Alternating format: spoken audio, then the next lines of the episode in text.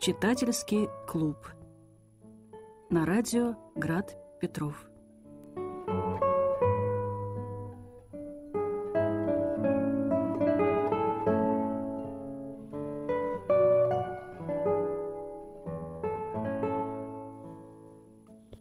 Здравствуйте, дорогие радиослушатели, а также все те, кто смотрит нас на платформе YouTube в эфире передача «Читательский клуб». И с вами ее ведущий Марина Михайлова. Добрый вечер. Надежда Журавская. Здравствуйте. И Герман Журавский, это я. Сегодня мы обсуждаем, как и обещали, роман э, Милана Кундеры «Невыносимая легкость бытия». Э, Надежда предлагала этот роман, поэтому я передаю ей первое слово, пожалуйста. Добрый вечер еще раз. А, да, действительно, есть э, какие-то книги, к которым хочется иногда возвращаться. А, я лично читала этот роман в очень ранней юности, и потом как-то к нему не возвращалась. И мне было очень интересно а, его перечитать. И хочу сказать, что первая мысль, первая ассоциация, которая у меня возникла, это как вот в школе, а, когда читают «Войну и мир», девочки читают все про мир и баллы, и любовь, а мальчики все про войну.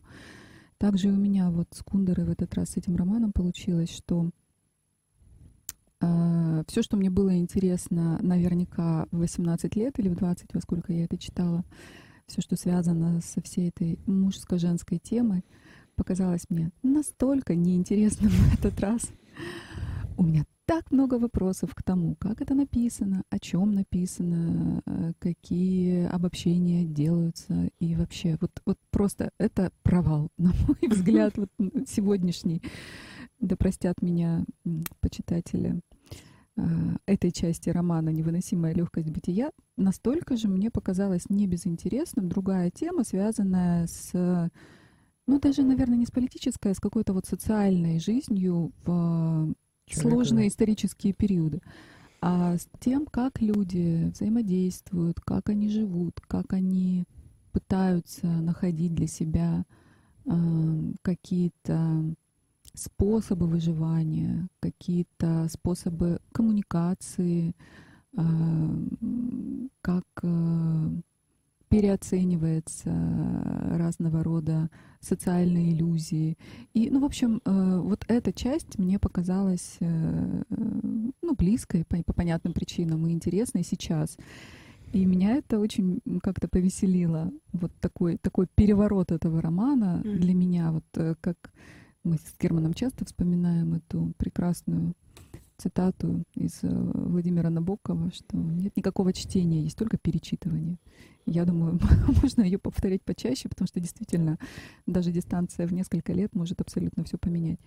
И, и вот сейчас для меня это... А, если это много лет прошло, то иногда вот такие даже чудеса происходят. Вот. И действительно у меня очень неоднозначное впечатление нынче от этого романа. А здесь очень много тем, вот даже не знаешь, за что хвататься. И действительно, вот как Герман спрашивал про кого-то, э, про Довлатова, по-моему, да, а какие здесь глубокие мысли? Вот какие вот есть глубокие мысли, да, в этой книге? А, так вот здесь прям много мыслей. То есть а автор, он, во-первых, есть вот эта фигура автора, которая, конечно, Ой, после Кудея вообще это все так странно, что вообще... человек пишет про вот это, серьезно, он про это говорит. Вот так много, так причем. много, про да. это, это про что? Ну, про вообще, вот про какие-то вещи, какие-то странные, иногда очевидные, иногда какие-то э, ну вот скажу уже, раз я взялась крушить эту мужско-женскую тему, во-первых, это ужасное ощущение, что тебя пытаются сделать каким-то воеристом. Зачем, мне хочется спросить это все в таких подробностях. Причем а, вот этот слог, который, я ничего не имею против а, описания каких-то а, близких отношений, там мужско-женских, но вопрос в том, как это сделано. И здесь вот этот вот какой-то злой, ироничный такой Мгм. слог, которым написан весь текст. Им же абсолютно там описываются и все эти вот там постельные сцены с какими-то... Ну, он, конечно, говорит о том, что там главный герой, поскольку он хирург, да, он скальпелем вскрывает этот мир и своим скальпелем вскрывает эти тела, чтобы посмотреть, что там интересного в этих женщинах, да, как коллекционер редкостей, там, как он его называет. Может быть, я не знаю, может, это какой-то специальный такой ход, и именно как будто бы глазами этого персонажа он смотрит, да, на эти отношения, поэтому это все так описано, так отстраненно, но постоянное ощущение какого-то э, очень неприятного вуэризма такого, как будто Мгм. тебя принуждают смотреть на что-то, на что, в общем-то, вообще-то тебе не очень хочется это смотреть, потому что либо это неприятно, либо это смешно, либо, ну, смо- ну как бы какая разница, что там у этих людей происходит и в какой, в каком виде и в какой форме. Ну что это, вот прям непременно нужно так много об этом. Ладно бы еще это были какие-то точечные. В общем, это вот действительно провал, на мой взгляд. Это просто какая-то очень странная история с этими всеми женщинами. Их так много, в них начинаешь путаться. Он сам в них тоже путается. В общем, ну хорошо, это некий такой портрет этого конкретного героя. Причем у автора очень много таких тоже попыток психоанализировать этих персонажей, на мой взгляд, тоже не очень удачных, но он там пишет про родителей этого персонажа, про родителей этого, про родителей главного персонажа и с чего он стал вдруг таким э, холодным вскрывателем женских тел. В общем, ничего толком не сказано, кроме того, что они от него э, ушли к его бывшей жене и к его ребенку, с которыми он не общался, да, и, и он с ними тоже, соответственно, как-то как там сказано. В Мишну он описывает э, сексуальную сторону жизни, да, или там, ну, я не знаю. Вот, а давайте я вам сейчас расскажу философский так, трактат про говно. Почему я должна читать этот его философский трактат? Кроме того, меня все время раздражало, а, когда он начинает богословствовать, так сказать. Потому что, причем не только в, в этом произведении, но и в, в остальных, э, в том числе и в моем любимом романе Кундера «Бессмертие». Потому что, видите ли, заведомо создается такая фигура Бога недоброго, мелочного, не слишком умного. И считается, что Бог вот такой. Но мне хочется ему сказать, нет, брат, это ты такой. Это твой Бог. Такой. Это твой Бог. Это Бог, которого ты достал из глубины своей собственной, я не знаю, там, раненой, травмированной или просто недоразвитой души. Ну, недоразвитой не в смысле того, что он... Получается, что вот эта ненависть, она настолько... Я не думаю, что великая литература может рождаться из сильной ненависти. Если честно, вот я так не думаю. И это во-первых. Во-вторых, вот эти его глубокие мысли. Ну, то есть то, что по части любовной лирики он там действительно провалился, в общем, потому что, может быть, это звучало как-то ярко и эпатажно, там, в начале 80-х, да? Хотя уже тогда, ну, я не знаю, мне кажется, после Лолиты уже вообще что делать-то? Но, ну, это бог с ним. Ладно, вот он написал то, что, по его мнению, интересует народ. Но вот вторая часть романа, которая как будто бы для интеллектуалов, она тоже какая-то беспомощная. Богословие там какое-то убогое. А философия, она очень странная, потому что вот он цепляется за какую-то деталь, и дальше он начинает умозаключать, умозаключать, умозаключать. Вроде бы в каждом отдельном звене все нормально, а получается все равно какой-то пшик. И это как-то тоже разочаровывает. Что мне понравилось в этом романе, вот прям сильно понравилось, это про собаку. Вот про Каренина, это моя любимая на сегодняшний день линия романа. Смерть Каренина, она же там как раз в финале, да, это лучшие страницы. И вот так льешь слезы вместе с этими героями, и, и это очень искренне, потому что действительно вот эта история про отношения с бессловесной, но одушевленной жизнью в лице там наших собак, котов, птиц — которых мы все в детстве, да, там оплакивали. Это, ну, это нормальная тема. И вообще про то, что человек поставлен отвечать за мир, а не владеть. насиловать и использовать и владеть, распоряжаться, как вот Женя наш говорит. Вот. Кроме того, там есть какие-то милые моменты юмора. Вот когда он, например, описывает марш интеллектуалов. Ох, да. Да. Хорошая глава. Они там Камбоджу хотят спасать. А это так а, понятно и знакомо, потому что когда мы смотрим нынешние всякие а, холивары в Фейсбуке или еще где-нибудь, то вот это все одно к одному, но только еще смешнее. Потому что ну, на сегодняшний день уже как так нельзя, ребята, ну невозможно. Вот. Еще я люблю в этом романе сновидения. Хотя это как бы, ну, с одной стороны, ну, Надя, ты лучше меня знаешь э, психологию и, и, в частности, психоанализ, поэтому, может быть, это дурной фрейдизм. Но, с другой стороны, придумать для своих героев сновидение, включая собаку, это, ну, как бы, это нормальная тема. То есть, мне кажется, это хорошо. Вот. И еще, конечно, это такая тема пронзительная и прекрасная про любовь. Потому что но этот странный союз двух людей, которые живут э, очень несовершенную жизнь, и ими владеет множество разных жизненных импульсов, и, и э, мотивы разные у них появляются.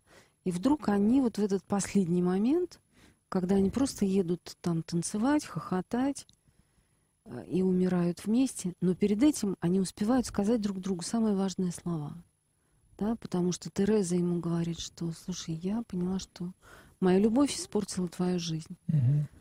И он ей говорит, да неужели ты не понимаешь, что самая настоящая жизнь — это вот то, что мы с тобой вдвоем в этой деревне, ничего другого не надо. И мне это так нравится, потому что в этом, конечно, традиция великой русской литературы, где есть не только девушки с длинными ногами, но и писатели с... А, длинными языками с невероятной метафизикой, да, mm-hmm. не, не коротенькой вот такой вот, где про дурачка Бога, а такая вот просторная метафизика, да, большая страна и метафизика большая, потому что это же вот какая-то такая тема, ну я не знаю, Тургеневская, Пушкинская, да, когда на уровне э, событий они погибнут через час, а на уровне вот этого простора отношений все только начинается, потому что все лучшие слова сказаны, и они уходят в вечность, ну, если эта вечность есть, в состоянии какой-то полной гармонии друг с другом. То есть роман, на самом деле, вот он действительно, мне кажется, что если обсуждать что-то всерьез, то я согласна с тобой про то, что как выживать в условиях, когда все против тебя. И социум тебя со всех сторон шпыняет и выталкивает, да, и вообще сама ткань жизни — там же неоднократно подчеркивается, что он начал стареть. Да? То есть как быть радостным и свободным, когда все вокруг ветшает, рассыпается и, и все тебе враждебно. Вот это, мне кажется, тема крутая. И она в романе есть. То есть при всех несовершенствах его, которые довольно очевидны, в нем есть какая-то подлинная, ну, такая литература. Герман, вот что ты скажешь? Эм, больше всего в этом конце э, романа, о котором вы сейчас сказали, мне понравилось эм, то, что э, вы немножко по-другому это представили в другом свете. Тереза ему говорит, я там тебя заставила уехать из Швейцарии, mm-hmm. и ты перестал оперировать, перестал быть хирургом. Призвание. И свое призвание да. как бы да, ради да. меня, ради вот наших отношений принес его в жертву. И мне понравился его ответ — что нет никакого призвания на самом деле. Призвание — это чушь, это идея, а призвание — это несостоятельная идея. И понятие это значит освободиться. А вот ты нашел это да, место? Да, Можешь да. почитать? Там красиво а, очень. Останься мы в Цюрихе, ты оперировал бы больных, а ты была бы фотографом. Ну, так вот он ей парирует. Нелепое сравнение, сказала Тереза. Твоя работа для тебя значила все, тогда как, тогда как я могу делать что угодно. Мне это совершенно безразлично.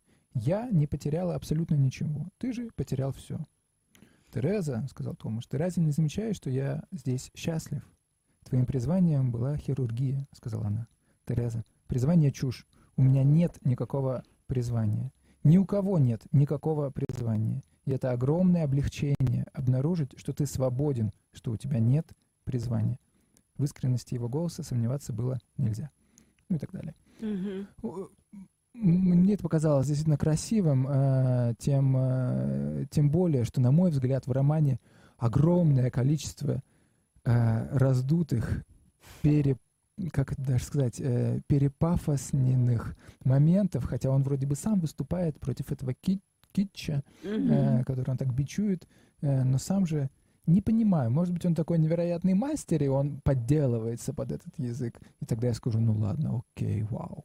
Э, или же все-таки у него, ему не хватило э, чувства меры. Вкуса, да. Э, помните замечательный фильм «Амадеус», да, он «Амадей», про mm-hmm. Моцарта и Сальери, mm-hmm. когда Моцарт в очередной раз там презентует свое произведение как каким-то вельможам, они все как один повторяют за королем. За королем, да, ужасно глупые слова. Много нот. И все таки да, да, много нот, много нот.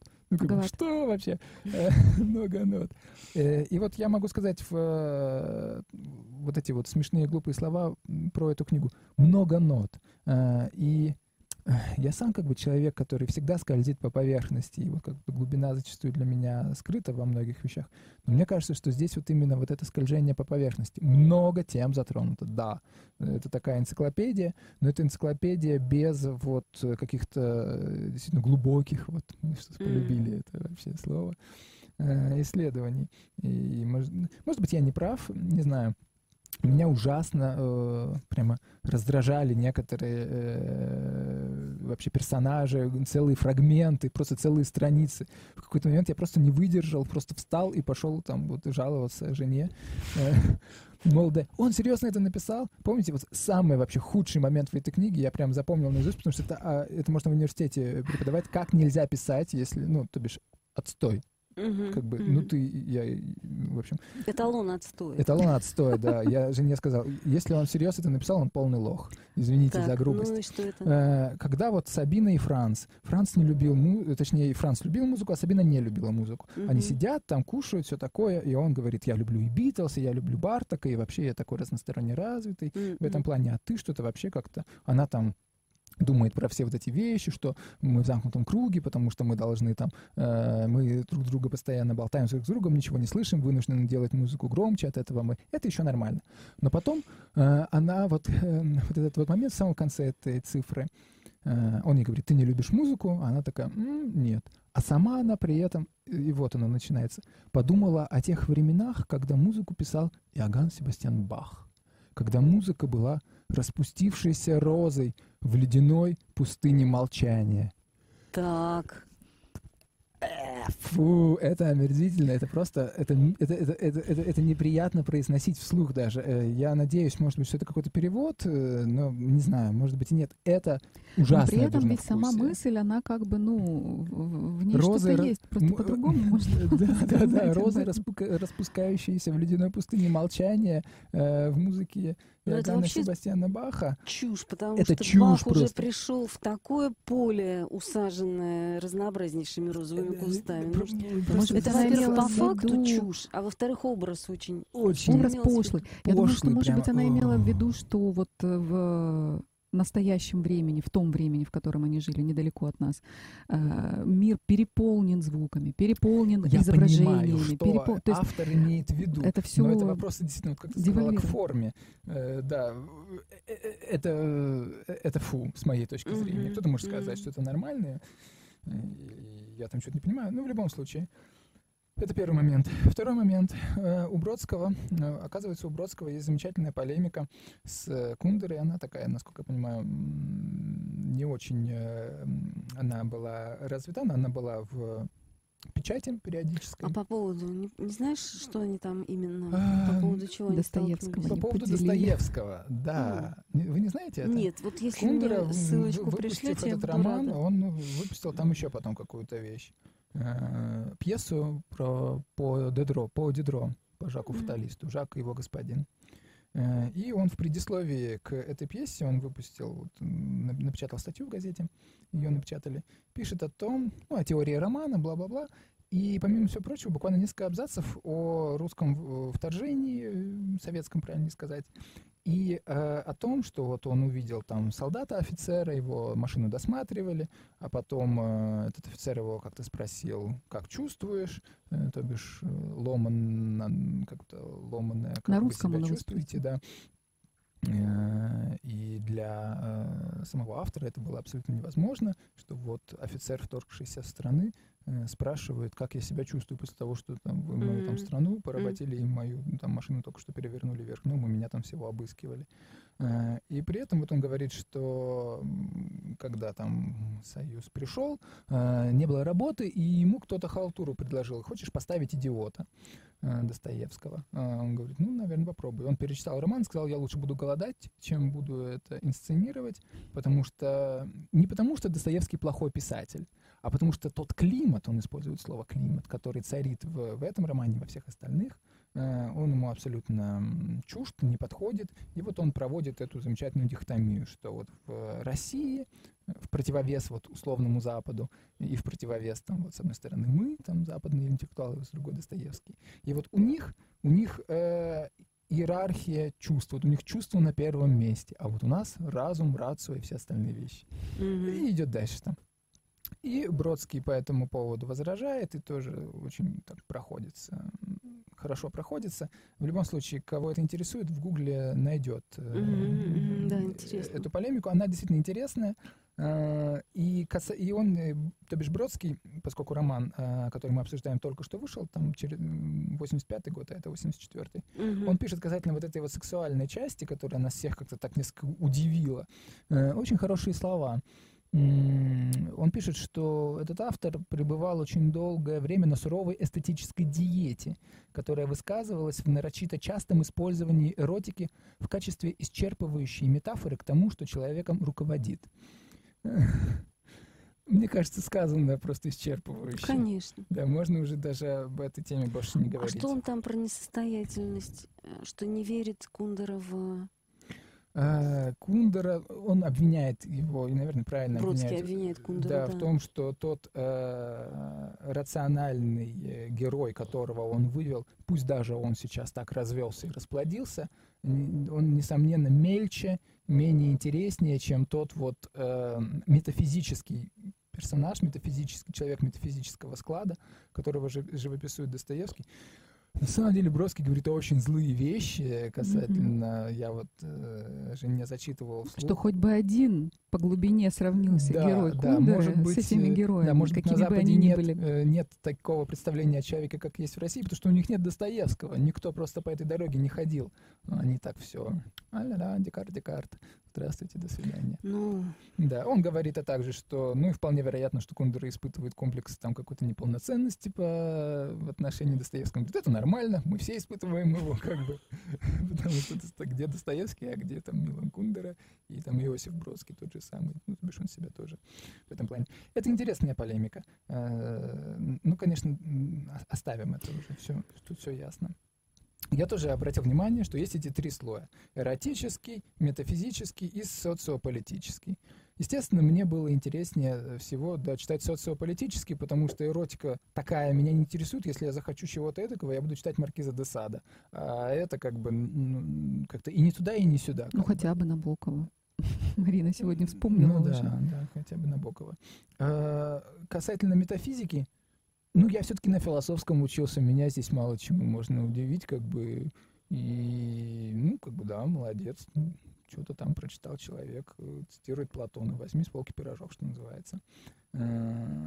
Да, меня больше всего заинтересовала вот эта политическая, именно образ России, Советского Союза, а, который вот э, складывается, судя по всему, сложился и до сих пор каким-то образом они видят нас именно такими.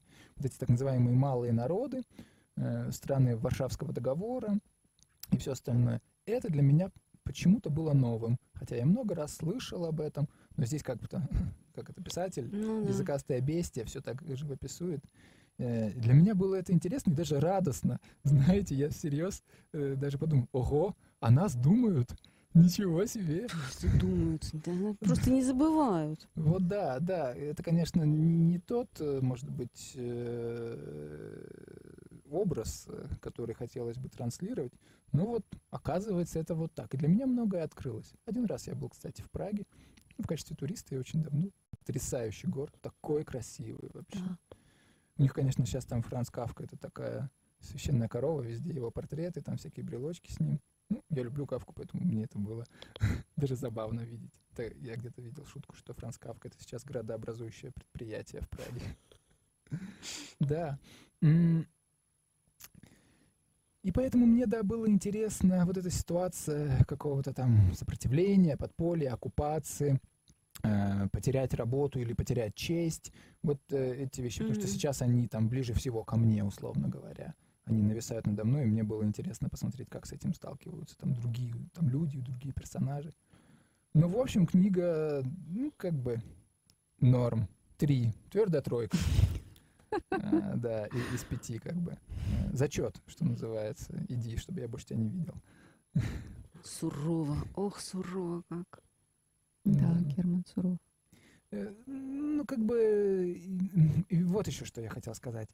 Э, может быть, я не прав и мало как-то знаком с его творчеством, но мне вот еще что показалось, что он очень хочет быть поэтом. Вот вы как-то в прошлый раз говорили про Пастернака и то, что вот он-то в прозе, он все равно остается поэтом. Я как-то так выбросили это, и все, мы пошли дальше. Я задумался над этой, на самом деле, формулировкой, и вот, может быть, я слишком много о ней думал, но сейчас мне показалось, что вот, вот эти не совсем удачные поэтические образы про ледяные пустыни молчания, там, про все эти там самые банальнейшие женщин, возьми меня, прижми к себе, там, и броситься ему на шею, это попытка, ну вот, действительно выйти в э, поле Э, поэзиса такого, в mm. поле там, лиричности, условно говоря, может быть, э, которая, ну, вот, на мой взгляд, не состоялась. И мне вот кажется, и это несколько, на самом деле, извиняет даже этого автора в моих глазах, что вот у него была интенция, вот действительно, чтобы, чтобы было красиво. Э, чтобы вот там мальчики, девочки прочитали и сказали, ах, какой, ну, какой подобрал. Вот да. уж не знаю. Ну, мне показалось так, потому ну, что да. я вижу и эту вот... Э, но при этом, да, он сам остается вот этим злым, ироничным, таким каким-то э, около журналистского толка человеком. Э, хотя вот, ну, мое ощущение. Угу, угу. Такое. Вот. Ну, я думаю, что, может быть, все-таки немножко поговорим хотя бы о том, что понравилось, если что-то понравилось. Ну вот я старалась. Да, ну да, я тоже уже. просто думаю о том, что, ну пусть это какие-то, да, там нанизанные бусины, условно, мысли, которые не складываются в большую философию, но, тем не менее, некоторые из них э, довольно интересны, довольно симпатичны. Мне вот, например, понравилась э, мысль, связанная с как раз тем, как он наблюдает э, активистов, людей, которые, ну вот не, не, не прям тех, которые в большой поход пошли, там как бы совсем все понятно, а вот ну тех, которые пытаются как-то противостоять. И при этом, конечно, он говорит, что ну, совершенно понятно, что э, вот это вот у них там эти 200 слов пресловутые, петиция э, в поддержку политзаключенных. Понятно, что никаких политзаключенных не освободят, сколько бы людей не подписали эту петицию. Нас всех по ней сейчас пересчитают по этой петиции, mm-hmm. да, по поголовно. А, ну, в общем, непонятно, какая задача, да, у этих людей. Просто показать, что есть кучка людей, которым не страшно, или как там его сын сказал, да, решить какие-то там отделить, э, э зерна от плевел. Он говорит, так mm-hmm. отделить зерна от плевел или показать, что вам не страшно. То есть вот вся вот эта вот да, все равно да. вот эта вот внутренняя как бы человеческая кухня. И при этом мне понравилось, как он определил вот э, действительно э, это какое-то определение, знаете, как вот есть несколько типов людей, которые по-разному реагируют в стрессовой ситуации. Кто-то замирает, кто-то бежит, кто-то бьет. В общем, mm-hmm. основные, да. Э, также примерно и здесь он как-то попытался определить, что удивительно, но есть люди, которые думают, что они, э, как, как вот он сказал, я прям даже э, себе записала, люди, ведущие себя так, будто жизнь не набросок, а готовая картина. Угу. То есть мы же вот вот он и он рассуждает, что никогда мы не знаем, да, как повернется ситуация жизни, если мы сделаем другой выбор, и мы не можем этого знать, и поэтому вот эта уверенность его очень поражает, что они точно уверены, как надо делать, они точно знают, как надо делать. Но вы откуда знаете? Это же всего лишь вот один из вариантов, который вы осуществляете, да, что будет во всех этих альтернативных реальностях нам не дано там а, увидеть. И вот, ну, какие-то такие моменты. Очень мне, конечно, как-то понравился этот персонаж Франца, который носит э, свои эти доспехи мускул, которые абсолютно бесполезны, да, в этом Тюрихе, э, мирном, благополучном, богатом, сытом, и он не знает, что с ними делать. Это, знаете, как такое ружье, которое висит на стене и должно выстрелить. А оно не И в итоге- стреляет. оно не стреляет, и он завидует э, Тем, кто может да, тем, у кого какие-то события революции в стране. Абсолютно не понимая, да, о чем он говорит, какой ужас переживают люди, там кто-то гибнет, потому что ему кажется, что вот большая великая история проходит где-то там, а мы тут сидим в своем Цюрихе, да, и кофе пьем с плюшками, и ничего не ви- жизни не видим, да, и, и вот это вот жажда геройства, мне кажется, это тоже такое вот это вот из разряда каких-то вот вечных мужских суеверий, что надо же как-то использовать обмундирование свое это, да, его, ну, один раз он его использовал, дал кому-то в глаз и умер тут же. Да, очень печальная у него судьба, конечно. Но, тем не менее, вот эта вот э, интенция, ну, какие-то вот есть э, вот точный взгляд все-таки, взгляд писателя, да, вот он подмечает эти вещи, он их просто насобирал лукошко, как грибы, да, вот как-то они у него так Мгм. свалены вместе, Да-да-да. Э, но при этом они все равно, их как-то любопытно берет такой грибочек. Они интересные сами по себе, эти э, как бы идеи, эти мысли, эти э, размышления. Потом вот у него, э, в принципе, интересно, книга построена. Дважды повторяется глава Душа и тело. душа и тело. Мгм. Дважды повторяется глава легкость и тяжесть. То есть, в принципе, он как будто Структурирует. Да, да, рифмует, при этом Тело много, про а душу души я, мало. да, души нет, мне кажется, ну как-то совсем она как в каком-то странной форме представлена. Тела действительно много, но единственные рассуждения о теле, которые мне показались интересными, это рассуждения в разрезе матери, Матери. Терезы, которая очень странно вела себя, эта женщина, но при этом вот это рассуждение о телесности и о стыде как о каком-то признак, признаке су, су- суби- здесь почти нет в этой книге. Именно в какой-то любви, которая выделяет, э, которая вот она все ждет и ищет, да, которая ее выделит наконец-то из э, этого сонма тел и скажет, ты моя любимая, я хочу тебя знать, я хочу тебя любить, я хочу э, про тебя что-то понять, да. А, вот этого здесь нет. И мне, конечно, тоже очень обидно, что он у Бога любовь так отобрал. То есть он просто сказал, что Бог ради развлечения придумал процесс соития, такой вот странный, смешной, да, вот. Ну, да. А любовь — это наша, это мы отвоевали у Бога и можем любить там кого угодно. Ха-ха-ха. Очень смешно, меня, конечно... Ну, то есть некоторые фразы просто брошены абсолютно непонятно откуда и непонятно куда. Причем с таким пафосом, как будто вот, Ну, это же общее всё. Я место. прошу прощения, но мы сами же постоянно себя одергиваем, говорим, это персонаж говорит или это автор говорит? Между прочим, у него очень интересная на эту тему есть мысль о том, что э, его персонажи переходят границы, к которым автор даже боится подойти. Да, да, да. То есть он э, с их помощью как-то, не знаю, Мгм. сублимирует какие-то свои там Мысли. мысли да, и не- не- на что у него не хватает смелости. своего лица. Да. Да. И это он говорит. И более того, там вот еще интересно, мне тоже показалась мысль, он говорит, что любовь начинается с метафоры. Ну, допустим. И он говорит, что персонаж начинается с метафоры в другом месте. Я это как-то сопоставила. То есть это у него действительно какие-то вот... Он, он как будто играет в эти... Ну, наверное, каждый писатель так играет в эти куколки, да.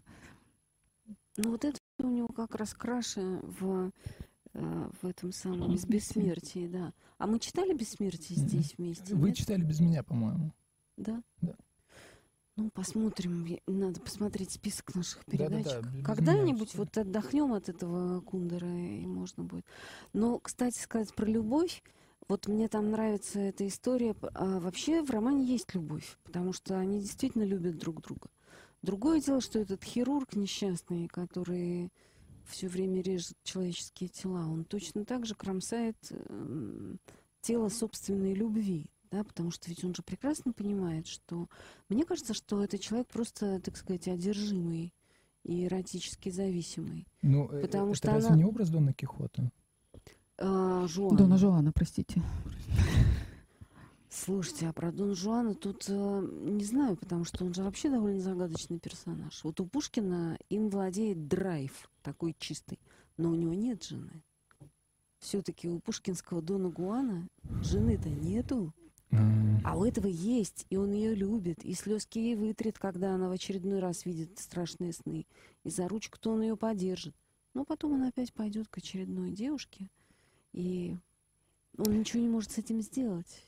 При этом он часто говорит о ней как о ребенке. Он постоянно говорит, что это младенец, который приплыл Как к нему в люльке. Да, и это скорее какая-то вот у них такая отеческая, детская. У них и детей он не хочет, у него есть, собственно, уже вот он Ребенок. возится с ней, да, она возится с ним, оба они возятся с собакой. То есть у них какая-то такая вот эта вот, как будто это какая-то другая любовь. И вот в этой другой любви очень много именно вот такого де- детско-родительского какого-то чего-то. А, кстати, можно, вот сейчас я тебя слушала и поняла одну вещь. Вот по поводу их такой бес, бесплодия, да, это такой союз, замкнутый друг на друга, ну и вот каким-то чудом еще прорвался туда Каренин, это собачка. Но ам, он же все время, Кундера, говорит, что а, любовь к миру — это порог. Он говорит, что вот э, там узурпировал кич, узурпировал тоталитаризм, принятие бытия, да, что, ну, как бы удел э, честного человека и талантливого, и умного, это не принимать. Вот прямо дням настоящим, мол, ведь нет. То есть если люди принимают, то это обязательно первомайская демонстрация или что-нибудь такое же вот э, ужасное, да. И я думаю, что ну, на самом деле перед нами очень интересная личность, потому что ведь понятно, что за персонажами романа ты всегда угадываешь человека.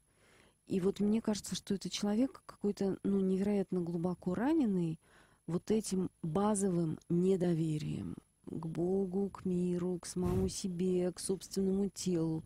То есть он во всем видит какой-то подвох, неподлинность, ловушку, да, какой-то смертоносный там сокрыт яд или мина, как на этом поле Мгм. в Камбодже или что-нибудь такое. И мне кажется, что ну вот в этом есть что-то.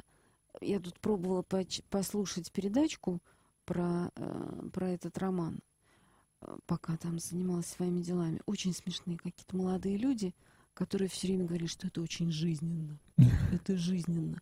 Мне, конечно, от самого слова жизненно, как комплимент по отношению к литературе, ну, Как от как-то- розы примерно. это как вот та самая роза в пустыне ледяной, да? Но перед нами, наоборот, постмодернистский роман, где автор постоянно придумывает. Ребята, не забудьте, все это придумал я сам, да, этого ничего никогда не было и так дальше. И Кроме вот, пражской весны. ну да. И вот я, ну это, да и пражская весна, она Да, да, такая, да. какая у Войны него в в голове. не Да, было, да, да, да, да. помните? Ну да. То есть эта книжка, она про, э, про человека. Ну вот сам он в ней сказался просто на сто проц. Мгм. И в этом смысле, ну, он вызывает очень живое какое-то и сострадание, еще что-то. Ну, как литература, вот, понимаете, бывает такая литература, где, ну, понятно, что тоже там и Пушкина уши, и Гоголя, и Достоевского торчат из-за их э, произведений. Но там, помимо встречи с автором, есть еще какая-то такая волна, вот то самое бытие, которого он так боится, отрицает и подвергает сомнению. Которая сказывается Да. И оно начинает тебя художника. наполнять. Даже если это какой-нибудь неудобный какой-нибудь роман Достоевского «Идиот», да, где тоже там тебя пощиплют за душу немало, но все равно вот у тебя наступает этот, ну, катарсис, не катарсис, но какая-то полнота. А здесь как бы, ну, ты побыл с человеком, ну, поговорил вот с ним. И что дальше? То есть он ничего мне не дал. Ну, вот в смысле какой-то полноты и, и насыщения мысли, да, какие-то там зацепились за что-то. Дидро. Рационалистический такой Типа того. субъект. Я даже подумал, да. что, ну я не знаю, как вы, вы, конечно же, нет, что, может быть, мы, почему у меня возникло вот это вот а, некоторого рода отторжение, потому что мы слишком похожи, и я не хочу быть как бы таким, я хочу измениться, я хочу быть другим. Я не такой, как, как персонажи, вот, кого мы там обсуждали, Довлатова в прошлый раз.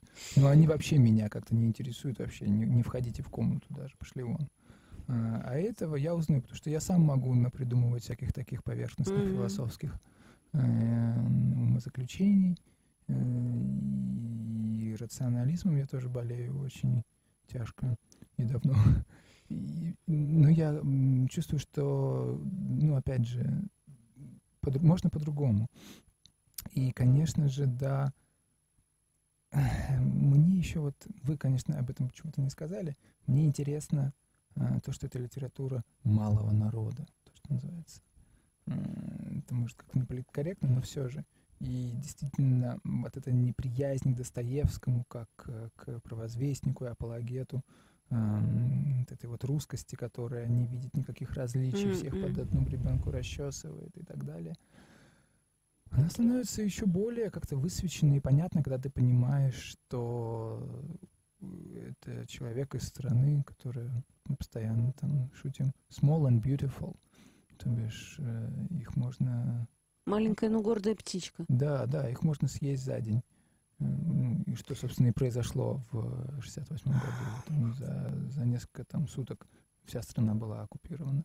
Слушайте, ну это, это тоже все вот не так просто, потому что я думаю, что мы знаем случаи, когда казалось, что за недельку все кончится, а оно все не кончалось и не кончалось. Такое тоже бывает.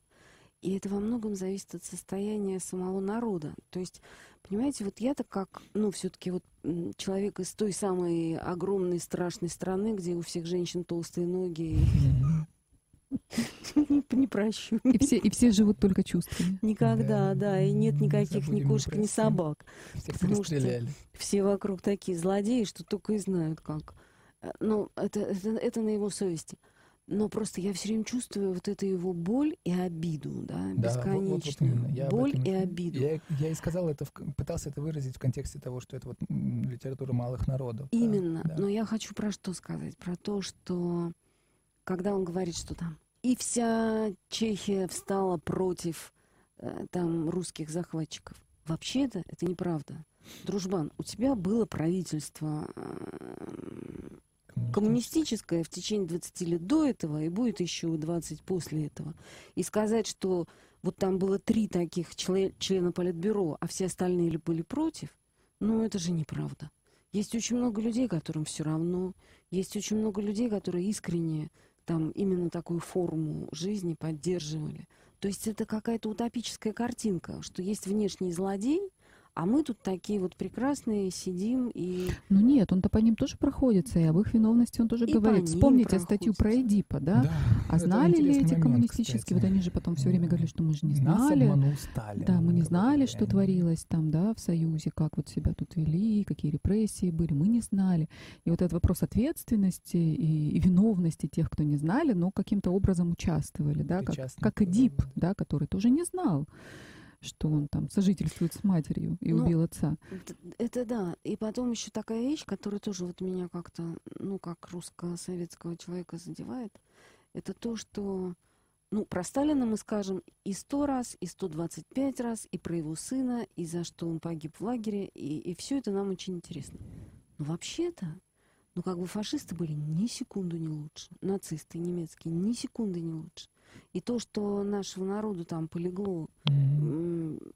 ну, вот эти вот там десятки тысяч э, советских солдат, которые кровью полили все эти страны для того, чтобы их освободить. Он говорит, а зато вы потом дали нам свою диктатуру. Оккупировали наши страны. Оккупировали наши страны. Так а не радостно ли встретили ваши прокоммунистические... То есть получается, что ну как бы Я нет... так понимаю, это прокоммунистическое правительство было посажено?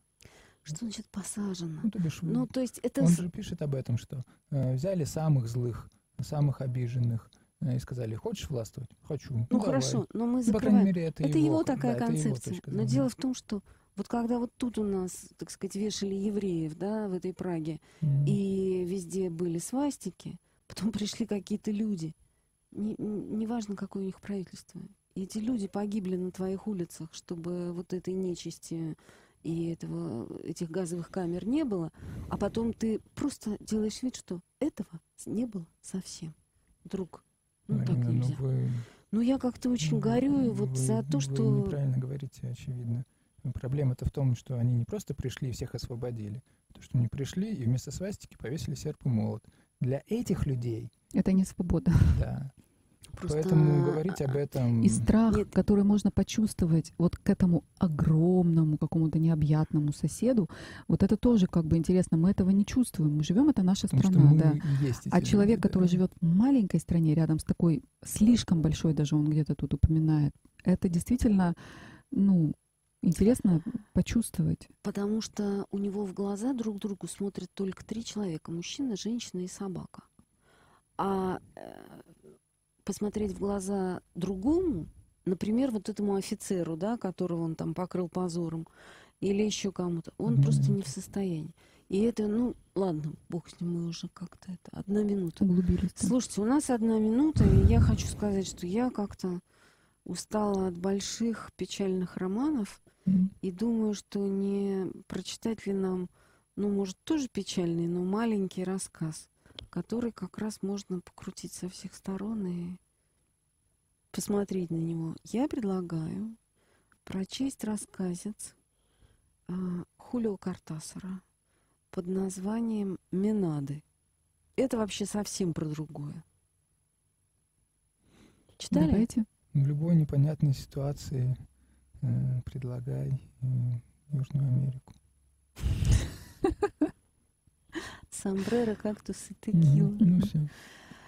Так, ну что Ладно, спасибо. Да, вот у нас, э, как вы слышали, был довольно сложный, сумбурный, наверное, отчасти разговор, посвященный роману Милана Кундера «Невыносимая легкость бытия». Если вам интересно, прочтите его и составьте свое мнение. И ответьте на вопрос, что такое невыносимая легкость бытия. Да, безусловно. Мы как-то да. про это не... Не- В не следующий раз успели. тогда мы Минат будем читать Картасара. А с вами сегодня была Марина Михайлова, Герман Журавский и Надежда Журавская. Спасибо за терпение. До свидания. Спасибо. До свидания.